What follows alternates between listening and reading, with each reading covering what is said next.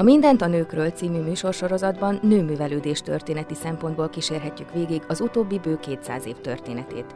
Igyekszünk felragyogtatni az elfeledett alkotónők arcélét, vagy árnyékban élő nőkről beszélünk, és olyan mozgalmakról, amelyek a női művelődést segítették elő. Podcastunkban kísérletet teszünk annak bemutatására, hogyan nyertek nagyobb teret a nők a művelődésben, és azután pedig a közéletben is. Köszöntöm a kedves hallgatókat, Elekes Irén Borbála vagyok, és nagyon nagy szeretettel és tisztelettel köszöntöm a stúdióban Erdős Katalin művészettörténészt, akit már nagyon-nagyon vártam, mert hát a nőművelődés történeti sorozatunkban a nők művelődésének, meg a nők emancipációjának a történetét bogozzuk ki. Nagyon sok szempontból megközelítettük már, beszéltünk a magasabb iskoláztatásért való küzdelemről, beszéltünk az első színésznőkről, beszéltünk a gyógyszerésznő vitáról, hogy milyen nehezen kerültek a gyógyszerésznők a pályára, a képzőművésznőkről, elfelejtett képzőművésznőkről, az irodalomról természetesen. Egy alkalommal még jóval korábban, hónapokkal előbb Gyarmati Zsigánéról beszéltünk, a népművészet föltámasztójáról. A női munkavállalás kezdeteiről is volt szó, tehát nem csak a nagyon alantas munkák, hanem a komolyabb női munkák térhódításáról. Beszélgettünk a nyár folyamán egyszer a szülés-születés kultúrtörténetéről és a bábákról, a nők szüléshez való viszonyáról. Lapszerkesztőnőről beszéltünk, Kánya Emíliáról, de hát nem lenne ez a sor, ami persze nem teljes, amit most felsoroltam, igazán árnyalt, hogyha nem beszélnénk életünknek egy nagyon fontos összetevőjéről és egy kísérőjéről, a divatról. A női divatról és a női divat furcsaságairól és a komolyságáról is, ahogy tulajdonképpen össze fogjuk hozni az emancipáció kérdésével. Ezt az óriási témát fogjuk kibontani, szerintem kevés lesz az 1 óra, de vágjunk bele nagy merészen. A ruha egyáltalában véve, amivel befedjük magunkat, ez ugyebár biztos, hogy többet jelent ennél, mint hogy a hideg ellen védekezzünk. Hát ez a korunkban, és nagyon régóta már sokkal többet jelent, mint hogy befedjük magunkat, mert hiszen, ha csak erről lenne szó, akkor nyáron a hőségben mesztelenül járkálnánk. Elsősorban információt ad a ruha arról, aki hordja. Azt az információt, amit ő saját magáról közölni akar. És ebből a szempontból a divat és a divatos megjelenés azt az információt közli, hogy az illető, az elit tagja, információi vannak a legfrissebb formákról, és van hozzá pénze is, hogy ezeket megvalósítsa. Most egy általános tévhitet szeretnék mindjárt eloszlatni. A divat az nem egy női bolondság, férfiakat épp úgy érdekli, és épp úgy érdekelte is a történelem folyamán. Mostanában már megint például fiatalokat kérdezek, akkor egy olyan magától értetődő dolog, hogy persze, hogy a fiúkat is érdekli, ami nem azt jelenti, hogy mindenkit érdekel a divat. A nők között is vannak olyanok, akiket kevésbé érdekel, és ugyanígy a férfiak között is, bár nagyon erősen hat az a tendencia, ami éppen a francia forradalom utána kezdődött el, és a 19. században vált nagyon erős törvényé, hogy az igazi férfi a munkájával foglalkozik, és nem foglalkozik ilyen bohóságokkal, mint a divat.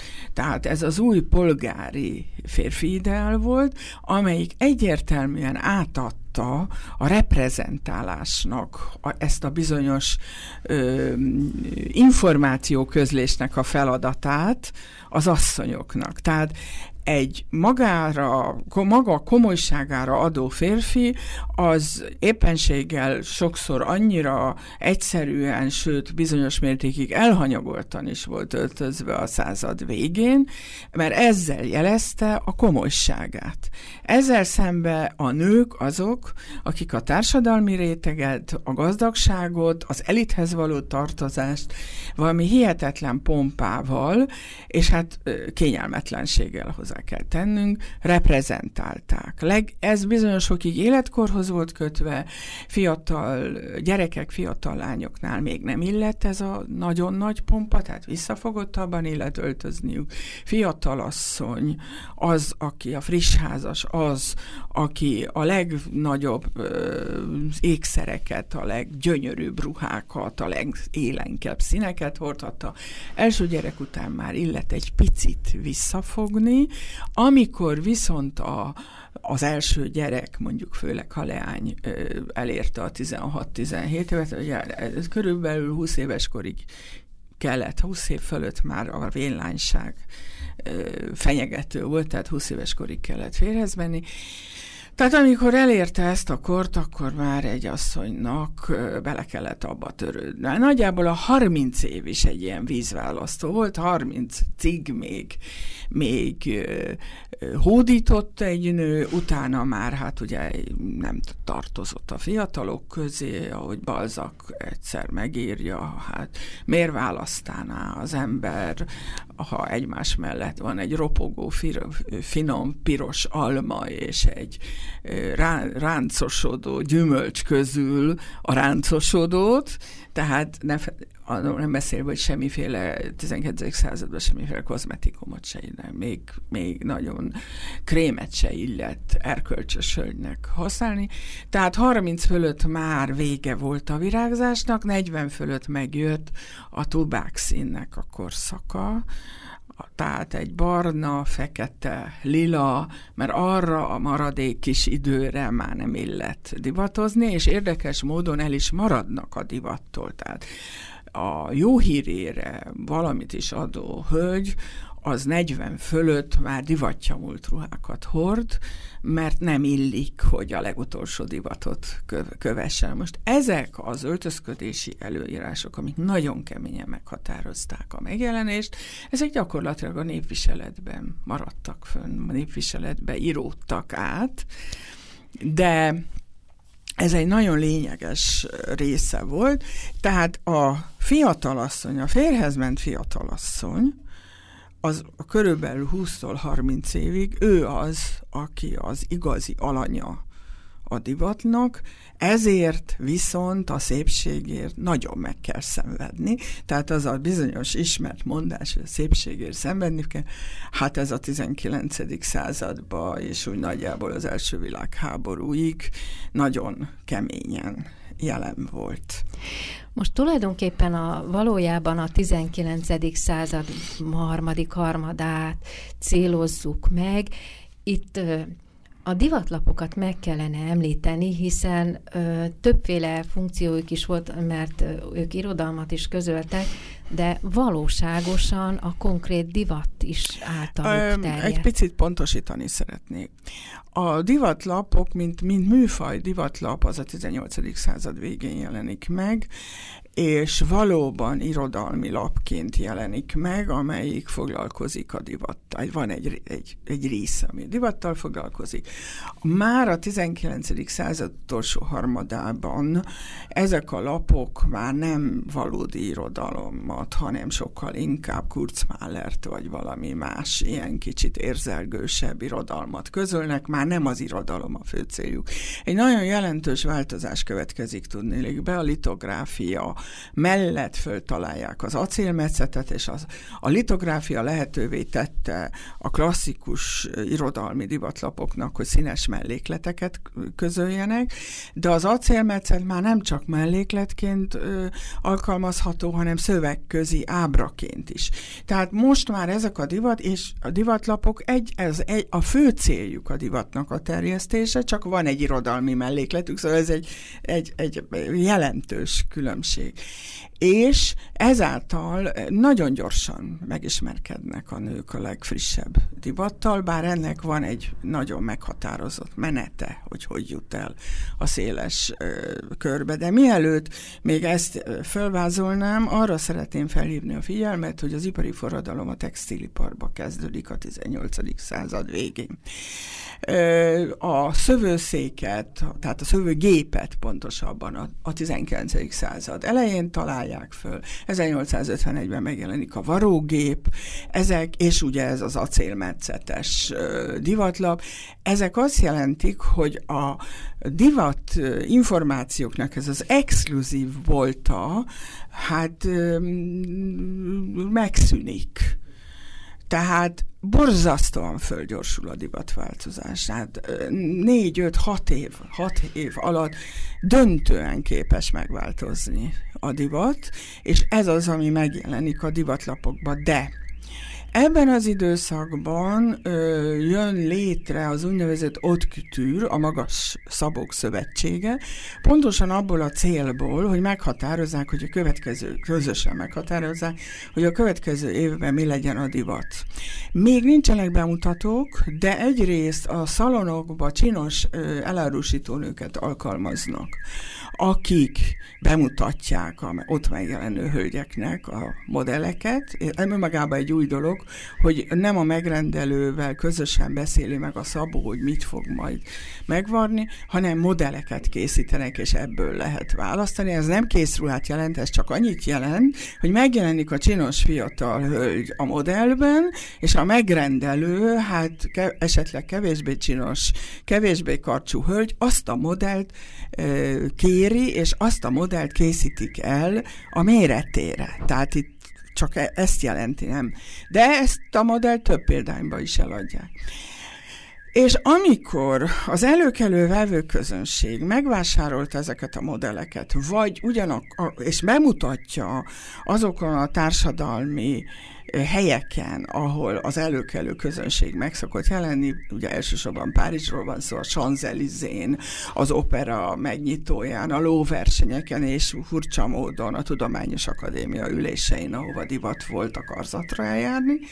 Tehát amikor ezeket bemutatta, illetőleg a csinos elárusító lányokat is ugyanezekre a helyekre elküldik a szalonok megmutatni, hogy mi a legújabb divat, majd csak utána fog megjelenni a divatlapba. Tehát legalább egy szezonnyi eltérés van. A legeslegutolsó divat és a divatlapban megjelenő. Tehát itt így tudják megőrizni ezt az exkluzivitását a divatnak, a jellemzőinek. Ugyanakkor, ahogy mondtam, hihetetlen gyorsasággal változik a divat. Tehát, tehát eleve 19. század második felében megjelenik a krinolin, ami acél abroncsokból összefűzött szoknya, és éppen az acél ugye a modern iparnak a terméke, a modern ipari technika idézőjelben ugye 19. században teszi lehetővé, hogy ezek a szoknyák elkezdjenek nőni, és elérik a 1,5 méteres átmérőt is. Hát ekkor jönnek divatba az intim női beszélgetések, mert egy normális szobában 3-4 nőnél több nem fért el. Olyan nem volt, hogy egy fiatal anya csak úgy fölkapja a gyerekét, mert nem fért hozzá. Ugyanúgy lopva nem lehetett csókot se az udvarlónak szerezni, mert nem fért hozzá.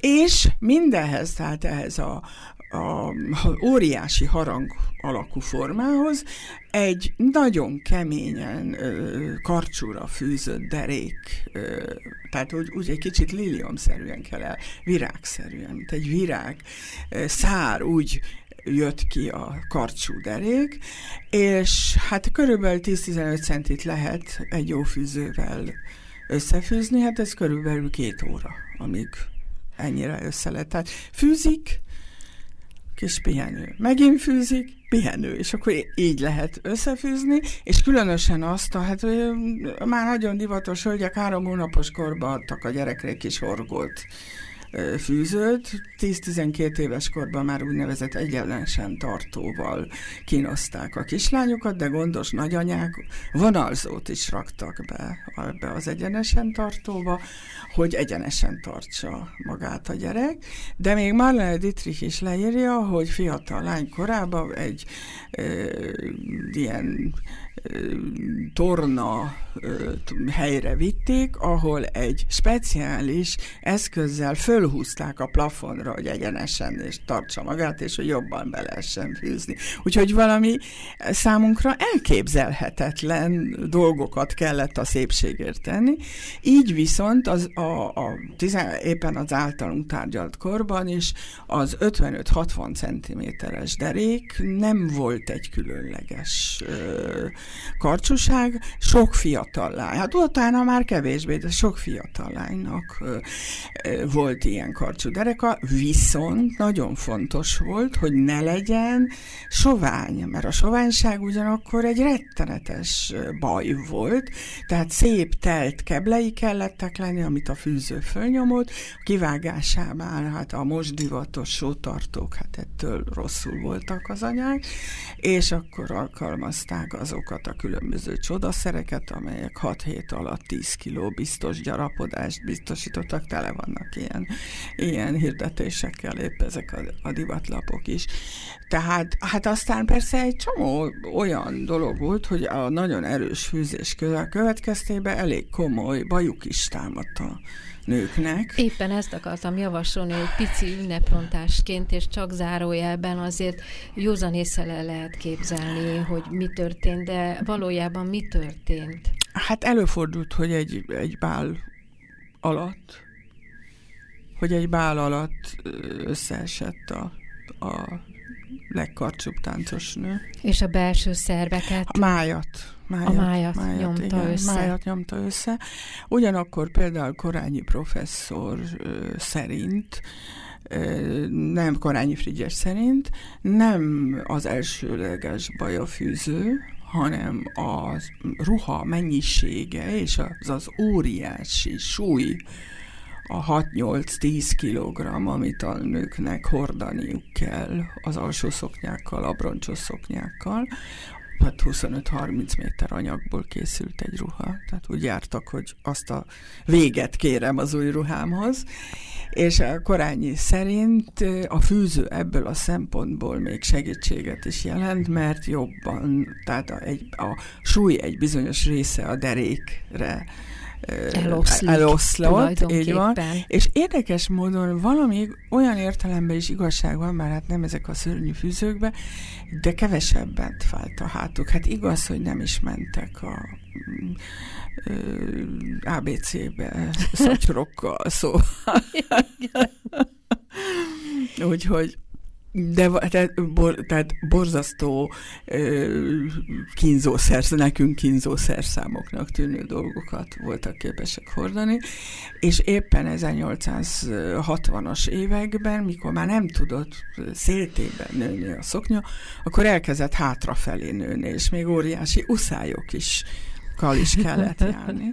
És ugyanakkor divatba jött egy rövid ruha, és ez alatt úgy a földig valamivel kicsit följebb, boka és föld közé érő ruha, és egy nagyon aranyos történetet jegyeztek föl, állítólag valódi, mellett rengeteg ilyen ruha anekdóta van, ami nem valódi, hogy találkozott III. Napóleon és Ferenc József Salzburgban, és mind a kettő hozta a feleségét. Na most tudni kell azt, hogy III. Napóleon felesége a Eugénia császárnő, és a mi Erzsébet császárné királynénk, őket, kettőket tartották az akkori világ két legszebb hölgyének. És hát mindenki ugye meretten figyelte, hogy a két nő hát mit fog szólni egymáshoz, és hát maga Eugénia császárné az első számú divathölgy volt. Úgyhogy ő a legutolsó divatot követve ebbe a bizonyos rövid ruhába volt, ugye ezt a bokáját éppen csak, hogy takaró ruhába, amit egyébként csatorna stílusúnak becéztek, igen, erkölcstelen volt.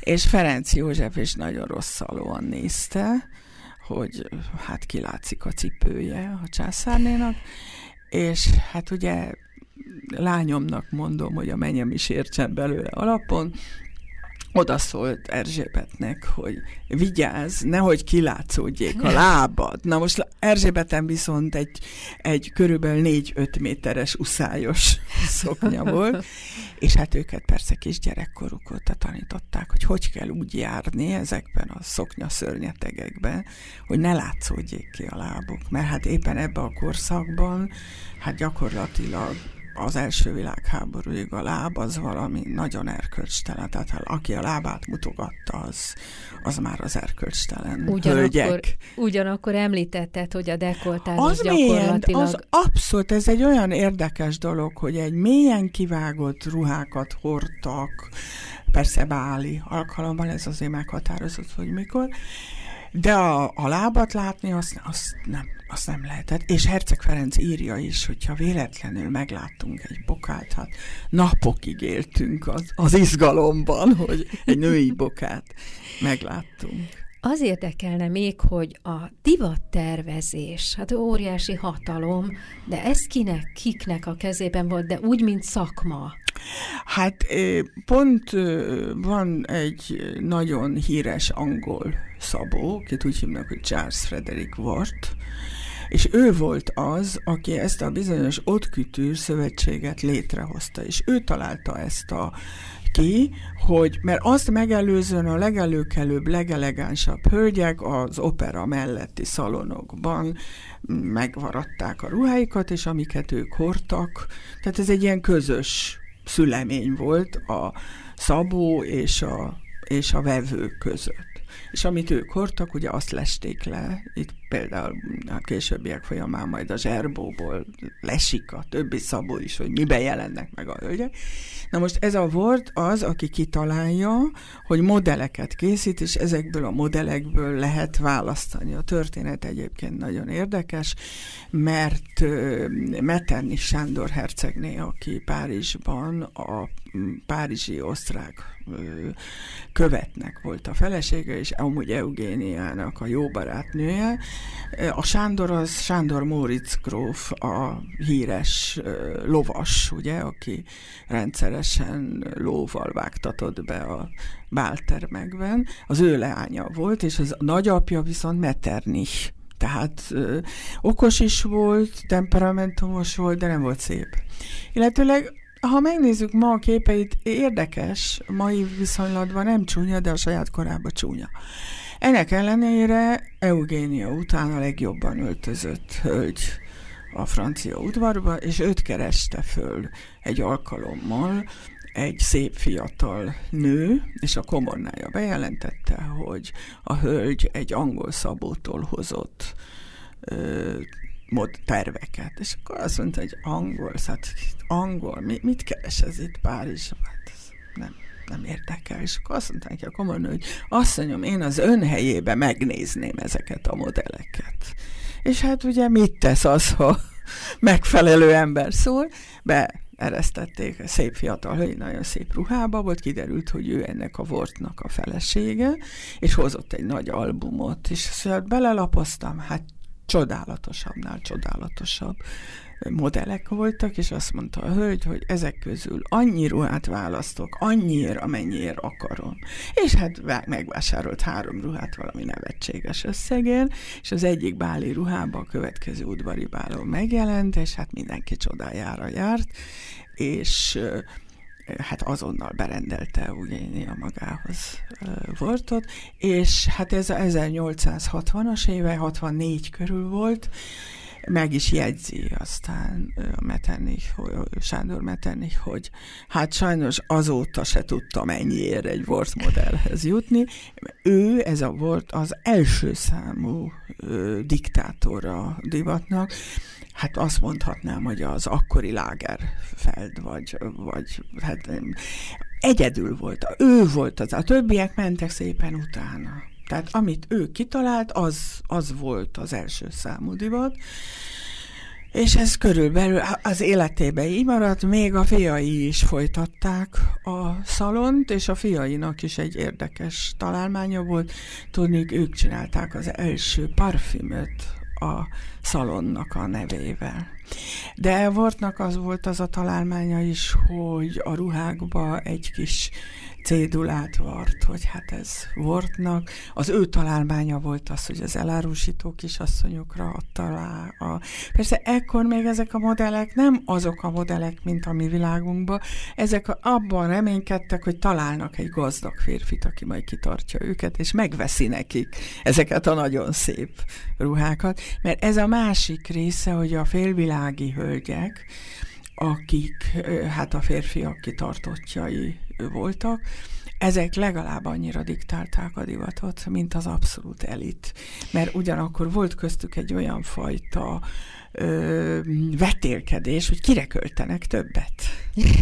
És ezek a nők, hát gondolom, hogy szerény anyagi körülmények közül kerülhettek ki, és a szépségüknél fogva próbáltak valahogy kitörni. Teljes mértékben azzal próbáltak. Hát a Traviata tipikus, a Méliás hölgy a tipikus története, és óriási karriereket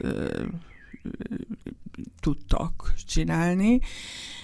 Hát aztán nem, ugye a másik ellenpélda a Zolának a Nanája, ami szintén ezt a réteget mutatja.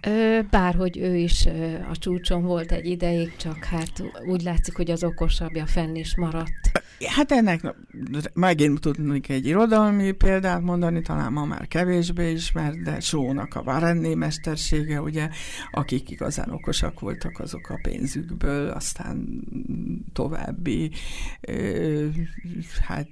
prostitúció támogatásával, vagy hogy mondjam, meggazdagodtak, de nagyon kevesen voltak a legtöbben a szépségük. Tehát a legtöbben 25-26 éves korban már letűntek. Szóval, hát volt például a Montez, volt egy nagyon nagy, tehát volt néhány nagyon kiemelkedő, nagyon, nagyon szép nő. És milyen érdekes, hogy eddig még magában az érdemi szellemi munkában a nők sehol nincsenek. Gondolom, hogy a varázsban igen. Nem. Lesz majd egy Paquin, Jean Paquin az első, aki mint haute couture tag és szabónő ebbe benne van. A nők a férfiak háta mögött voltak. Rengeteg férfinek a karrierjét, a nő okosságának köszönhette. De mondjuk a konkrét elkészítésben az aprólékos... Abba igen, de hát az rabszolgamunka volt. Az egy szezon volt, akkor 18-20 órákat, de ott aludtak a műhelybe egy pár órát. Ettek, aludtak, minden. Volt olyan Londonban, hogy egy szerencsétlen fiatal lány ott halt meg a varóasztal mellett, mert annyira kibont. Gondolom napi 10-valahány éves. Hát többet, mondom, egy pár, ott aludtak, az asztalra borulva egy kicsit aludtak, amíg hát egy picit kipihenték magukat. A szezon volt, 48 óra alatt szállítottak egy ilyen nagyon bonyolultan elkészült ruhát. Most igazából végig mondjuk az elitnek a ruházatáról volt szó, hiszen hát az alkotott olyan csodákat, amikről hosszasan lehet beszélni, de egy fél mondat erejéig említést tettél arra, hogy aztán így az alsó néprétegeknek a ruházatába is valami átszüremkedik. Abszolút átszüremkedik, csak késéssel és sokkal rosszabb anyagokkal. Tehát amikor megjelenik a divatlapokban, az a középosztály számára meghatározó, és aztán egy-egy divatlapot a munkáslányok is beszereznek, tehát én szoktam úgy mondani, hogy a házmester lányokig bezárólag. Már persze a népviseletnél nem, bár ott is érződik a divatnak a hatása, csak egy áttételes formában. Most hallgassunk egy kis zenét, és akkor megnézzük, hogy is történik ez tovább.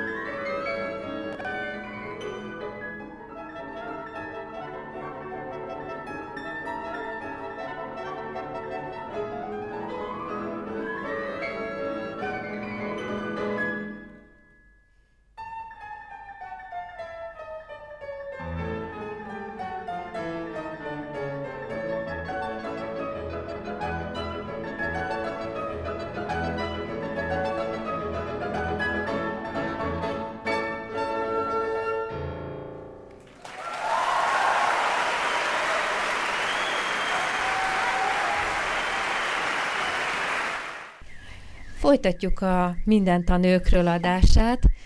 Erdős Katalinnal beszélgetünk, művészettörténésszel, Pulszky-díjas művészettörténésszel a divatról. De ezt most a műsor második felében majd szép lassan összehozzuk a nőemancipációval is. Ott hagytuk abba, hogy az angliai híres szabómester, hát végül is ezt az ipart nagyhatalmi tényezővé tette. Mondjuk úgy, hogy kapitalizálta. Kapitalizálta pontosabban. De mégis, még mielőtt rátérnénk a 19. század végi magyar viszonyokra, hogyan lett mégis Párizs a divat fővárosa? Hát Párizs már a 17. században lett a divat fővárosa, és éppen a 19. században van egy kis idő, amikor elveszti a központi szerepét a napóleoni háborúk után, hát kivérzik Franciaország, ugyanakkor Bécsbe gyülekezik 1814-ben az akkori világ minden jelentős szereplője, mikor másfél évig tart egy konferencia, kongresszus, amin újra rajzolják Európa térképeit, és a hölgyek és a fiatal emberek ugyanakkor egyik társasági eseményből a másikba mennek, és éppen Eugénia császárné az, aki 1851-től egyértelműen újra Párizst teszi meg a divat fővárosává, de hát azért Párizs mindig ott van, tehát nem nehéz behozni a divat fővárosába, visszahozni, és hát Párizs az, amelyikben olyan események történnek, tehát ami a legdivatosabb, és aztán, amikor Worth megjelenik, akkor ettől kezdve ez teljesen egyértelművé válik, mint a mai napig Párizs a divat első számú fővárosa, mert bárhol, tehát nagyon széles most a tervezőknek a hát, hogy honnan, melyik országból vannak, melyik országból jönnek. De aki Párizsban nem tud bemutatni, az nincs a pályán.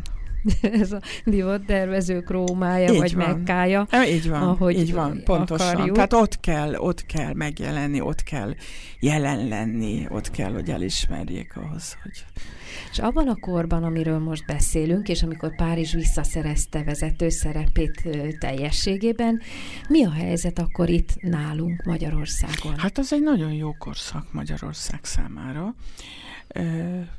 Ugye ne felejtsük el, Erzsébet királyné, illetve akkor még az a 60-as évektől, mert még császárné, csak 67-től királyné, mint mondtam, a világ egyik legszebb nőjének számít, és hát ugye köztudomású, hogy ő nagyon szereti is a magyarokat, és ő szeret, és sokat is van itt Magyarországon. A másik oldala aztán számára a kiegyezés előtt. És a kiegyezés után vissza a kiegyezésnek része az, hogy a királyi udvar az évnek egy bizonyos szakát Magyarországon tölti. Azon megint Erzsébeten múlik, hogy ez az évnek a bizonyos szaka legtöbbször szeptembertől karácsonyig, és aztán meg a báli szezon. Ezek a társasági szempontból a legfontosabb időszakok. Nyáron ugye mindenki otthon, tehát a vidéki kastélyba, vagy másút van. Ezek meghatározzák, én nekem az a mániám, hogy az, hogy Erzsébet a 70-es évekig nagyon sok évadot itt tölt, nagyon sokszor van udvari bál, és a báli szezonban, és egyéb bálokon megjelenik. Ez nagyon sokat számít a Budapest fejlődésében. Mert ahol az udvar, ott vannak az arisztokraták, ott vannak, tehát mindenki oda tülekszik, ott van az élet, ott vannak az események. Úgyhogy ez társasági és divat szempontjából egy nagyon jó korszaka Magyarországnak, annyira jó korszaka, hogy mire már Erzsébet nem jár ide a Milleniumra, addigra Budapest, Párizs, London, Bécs után a negyedik divatközpont Európában. Sőt, a századfordulóra azt is mondják, hogy Kelet-Párizsa. Kelet-Párizsa, így van, tehát a a monarchiának, tehát Bécs egy kicsit nyugodtabb, elegánsabb, Budapest egy kicsit temperamentumosabb, Prága nagyon igyekszik, de nem marad. És az egész Balkán felé, Kelet-Európa felé Budapest közvetíti a divatot, ami természetesen azt is jelenti, hogy kiváló szabóipar van Budapesten, akiknek nagyon komoly exportjukat is jelenti ez a... És ugyanakkor, hát ők is Párizsba járnak, megvesznek egy csomó modellt, amit továbbadnak, ez egyébként ebben a korszakban már teljesen általánossá válik, hogy az ott kultúr cégek, szabó cégeknek adják el a modelljeiket. Hát ezt egyébként aztán a 70-es évekig zseniálisan csinálta a Rochlitz Klára, csak ő megjegyezte a modelleket, tehát ők is azért egy csomót vettek, egy csomót megjegyeztek, tehát napra készek voltak a divatba, és az legelőkelőbb vevőik szintén napra készek voltak a divatba, és aztán hát Budapesten is egy csomó olyan helyszín volt, ahova a legelegánsabbak jártak, a Városligeti Kocsi Korzó, a Váci utcai Korzó, a Zserbó, és bizony szabók visszaemlékezése szerint is oda jártak meglesni, hogy mi a legfrissebb szabónők, mert itt már ezen a szinten ott vannak a nők, meglesni, hogy mi a legfrissebb divat, mit hordanak. Úgyhogy, és hát a cipészi, az is egy, hát a magyar cipő világhírű volt. Hát sokszor úgy jöttek föl a monarchia, ugye második fővárosába, hogy az utazási költségeket a cipő csináltatással hát hasznosították, mert hogy olyan jó cipőket lehetett csináltatni a Budapesten, ami megérte, hogy följöttek. Tehát ebben az időben, amit az előbb tisztáztunk is, hogy az a fajta divatlap, amiről én beszéltem, már régen nem volt, de akkor konkrétan a mai értelemben vett... Olyan, mint egy burda. Igen. Olyan, mint egy burda, csak rajzolt. Mi volt a helyzet most? Nagyon sok divatlap van. Ezek közül két divatlap, ami ugye a legismertebb és a legszélesebb körbe, a Magyar Bazár, ami a Berlinben megjelenő Der Bazárnak a budapesti variánsa, a másik a Divatszalon, ami a Bécsben megjelenő Wiener Módénak a magyar variánsa. Itt a rajzok és a részletrajzok azok azonosak, a szövegek már nem.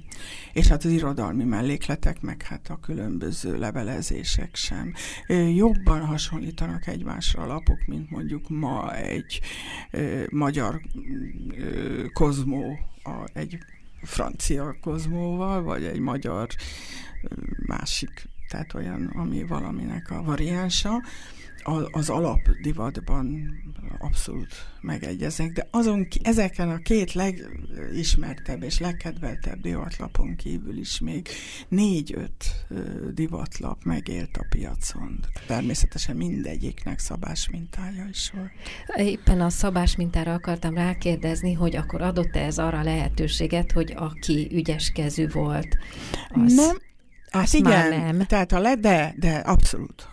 Tehát azt mondhatnám, hogy középosztályon belül már nem nagyon maguk varták, hanem házivarónővel varatták. Ez egy rendszer volt, a házivarónő egy beköltözött a lakás haljába mondjuk 2-3 hétre valaki, és akkor ott mindenfélét megvart, javított is, és új ruhákat is. De volt úgy, hogy valaki saját maga mondjuk a cseléddel együtt, Kafka Margit éppen ír, pont erről ír. Aztán az úgynevezett akkori szóhasználattal élve alsóbb népasztályoknál meg egyértelmű volt, hogy a fiatalabb lányok igyekeztek ezeknek alapján, hát hogy összeálltak, többen megvettek egy divatlapot, és akkor közösen így varták. Még falura is eljutottak ezek a divatlapok, és bizonyos dolgokat így vettek át az ottani ügyesebb szabónők. És itt szintén éltek még, gondolom, ezek a tiltások, hogy ki, milyen korban, milyen rétegben. Az teljes mértékben éltek, és nagyon sokat foglalkoznak maguk a divatlapok is ezekkel a tiltásokkal, de azért bizonyos mértékig ezek olyan finom előírások voltak, hogy aki ezeket nem tanulta meg a családból magába, tehát otthonról nem hozta, és nem voltak egyformák, tehát egy munkás családba például nem illett kalapot hordani, egy középosztálybeli nő nem léphetett ki az utcára kalap nélkül, de mindig fekete harisnyát kellett hordani, minden ez a rózsaszínbáli ruhához is. Egy arisztokrata nő meg meghalt volna, ha ezt a fekete harisnyát kellett volna fölvenni. Tehát ez a vicces dolog, hogy az arisztokrata nők azok színes harisnyát hordtak, meg a félvilági nők, ugye?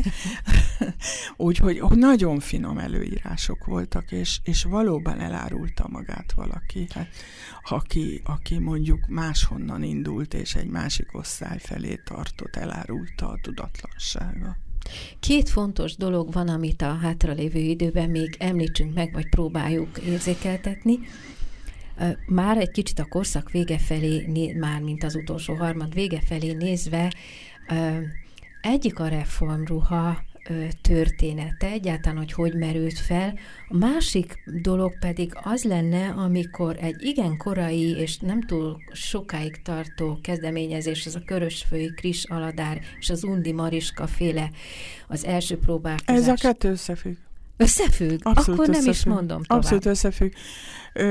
Éppen az emancipációval kapcsolatban erősödnek meg azok a hangok, hogy mennyire egészségtelen és kényelmetlen a ruházat, és hogy a dolgozó nő számára egy kényelmes ruhára van szükség. Egy Mrs. King nevű nő például azt nyilatkozta, hogy számomra semmi sem bizonyítja jobban a nő alávetettségét, mint az a mód, ahogy öltözködik, és épp az ő vezetésével például 1884-ben észszerű ruha egyesületet alakítottak, akik még kiállításon is próbálták bemutatni, hogy hát ugyanakkor hát 5 pontba sorolták föl, hogy milyennek kell lenni az új ruhának. Az utolsó az volt, hogy ne legyen nagyon ellentétes az uralkodó divattal. Na most ekkora turnőr volt a divat. Na most egy olyan kényelmes és egészséges ruhát, ami nincs ellentétben a divatban, ez a megvalósíthatatlan dolog. De művészek kezdenek éppenséggel új formájú ruhákat tervezni, Walter Crane, vagy aztán a szecessziós művészek Van de Velde, és megpróbálnak egy olyan formát kitalálni, ami mellőzi a kényelmetlen dolgokat, de mégis artisztikus és szép, mert hogy a nők inkább akartak szépek lenni, mint egészségesek. És ebbe a sorba tagazódik bele a körösfői Krischéknek is az elképzelése, bár ők maguk hát egy másfajta vonalat képviseltek, mert hát valószínűleg ismerős ez a név, hogy Jaeger alsó, ugye? Ez a doktor Jaeger volt, aki meghirdette, hogy gyapjú alsó neműt kell hordani, és az ő követője meghirdette, hogy pamutrikót kell hordani, amiben teljesen igaza is volt. Na most a körösfőjük, ők maguk, mint fogyasztók ezt a pamutrikót kedvelték, a gyerekeket egy olyan t-shirtbe öltöztették, ami ugyanolyan, mint a mai. De a női ruhára ezt az artisztikumot a népviselet formáinak a feldolgozásába látták, ebbe se állnak egyedül, a szecesszió fordul a népviselet felé, és például a bolgár, török népviseleteket is kezdik a divatba behozni, és az Undi Mariska, aki Párizsból hazajön, és úgy gondolja, hogy hát ő a kalotaszegi népi motívumokkal fog ilyen artisztikus ruhát létrehozni, amit a nők a szépsége miatt szívesen hordanak, de ugyanakkor hát nem kényelmetlen és egészséges. Közben azonban nagyon erősen meg is változik a divat, szóval nagyjából az első világháborúra már kikerül a fűző, már nem olyan, tehát lezajlik maga a divat területén is. Tehát a reformruha egyesületek hatnak a divat tervezőkre, ennek a korszaknak a legjelentősebb divattervezőjét, Paul Poiretnek hívják, és ő már mindent megtervez, a nadrágtól kezdve a sportruháig, ami benne van a mai világban, csak ugyanakkor ezt nagyon artisztikusan, színesen, nagyon feltűnő díszítésekkel oldja meg. Tulajdonképpen ekkor a kosztüm általánossá válik, a nappali viseletre a dolgozónő kosztüme, Kafka Margit úgy mondja, hogy a fehér blúzos urilányok a dolgozónők, és estére marad a toll, a gyöngy, a díszítés, amit szintén Poiret. Tehát egyik oldalon hozza az egyszerű kosztümöt, a másik oldalon a díszes, hát annak a hölgynek, aki reprezentál, aki ezt a szépséget mutatni akarja. Aztán majd az első világháború után jön egy teljesen új nőtípus, amelyiknek semmi köze nincs az előzővel. De itt is nagyon lényeges, hogy ahogy mondtam, a 19. században ugyan karcsúra fűzték magukat a nők, de hát a soványság az egy életveszély volt, és hát inkább voltak töltött galambok, és érdekes éppen a nők esetében, a színésznők esetében nagyon szerették az úgynevezett nadrág szerepet, és azt írja Nagy Endre, hogy a legvastagabb combú, legkerekebb vádliú nő volt mindig a szubrett, tehát nagy örömmel legeltették rajta a férfiak ezeken a kerek domborolatok a szemüket. Ha megnézzünk például ekkori időből sztárokat, hát mit mondjak? Körülbelül 48-50-es méretűek. És egy új szépségideált hoztak létre a preraffaliták, ezt a vékony, hajlékony, tulajdonképpen 20. századi szépségideált. Ez a 20. század első harmada, a 20-as évek. Tehát a reformruha az csak így tudott győzni.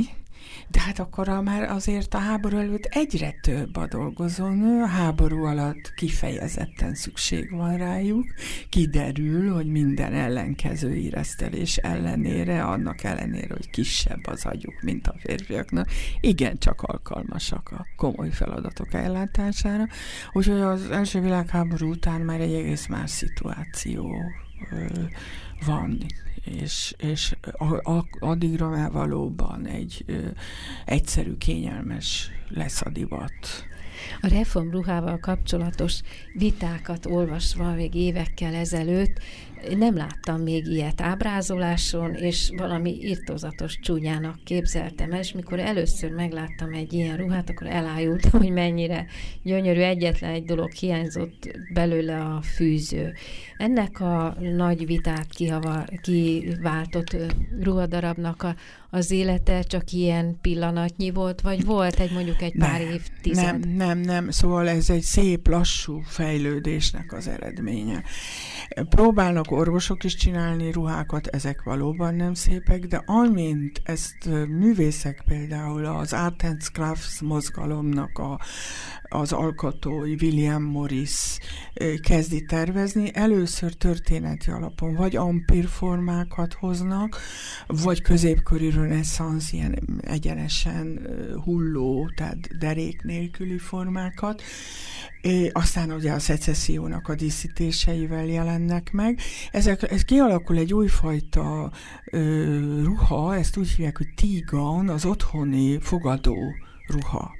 És ezeket a jó alakú fiatal hölgyek hordják, vagy pedig a reformruhát a fiatal lányok báli ruhájaként. Tehát szépen lassan a reformruha egyre inkább elfogadott lesz. És gyakorlatilag Poiret 1908-ban leveszi a fűzőt a nőkről, és ezeket a reformruhában már elfogadott formákat viszi be a divatba. Van még egy nagyon érdekes tervező, Mário Fortunynak hívják, egy velencei díszlet jelmeztervező, textiltervező, tehát nem is szabó, aki a régi görög ruhákhoz hasonlóan kitalál egy Delfosz nevű, amit ő így nevezel ruhát. Ez egészen vékony, selyem plisszírozva, ami teljesen rásimul a női alakra.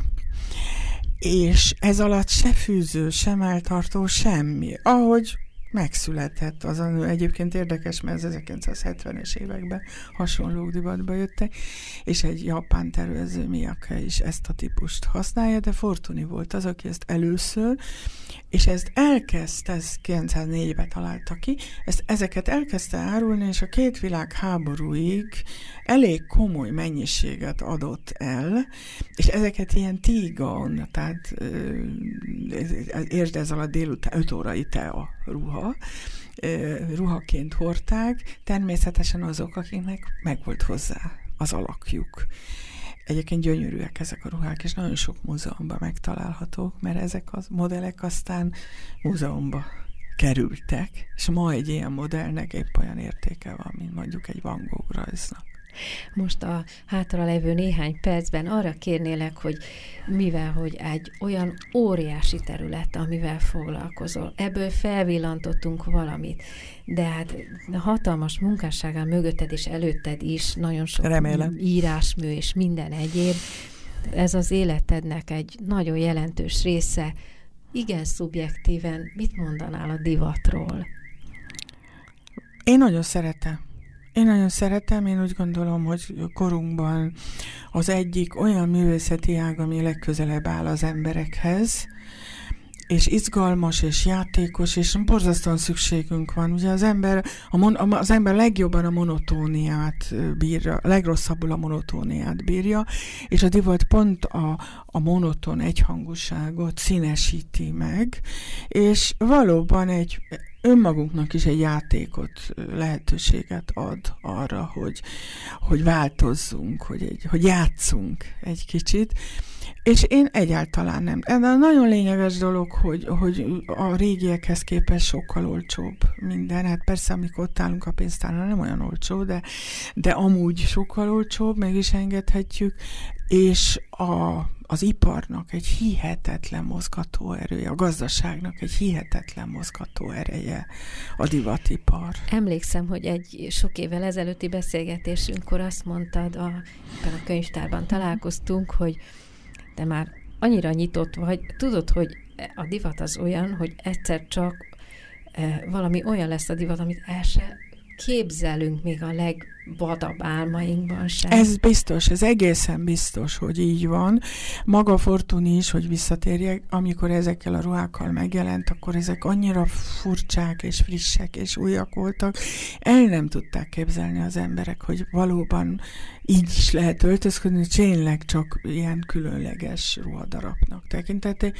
Ma viszont egy teljesen a mai vonalakhoz általános dolog. Nem tudjuk, hogy még a technika milyen ötletek, a technika nagyon sokat számít, kitalálnak valamit a technikába, és akkor az megjelenik a divatban.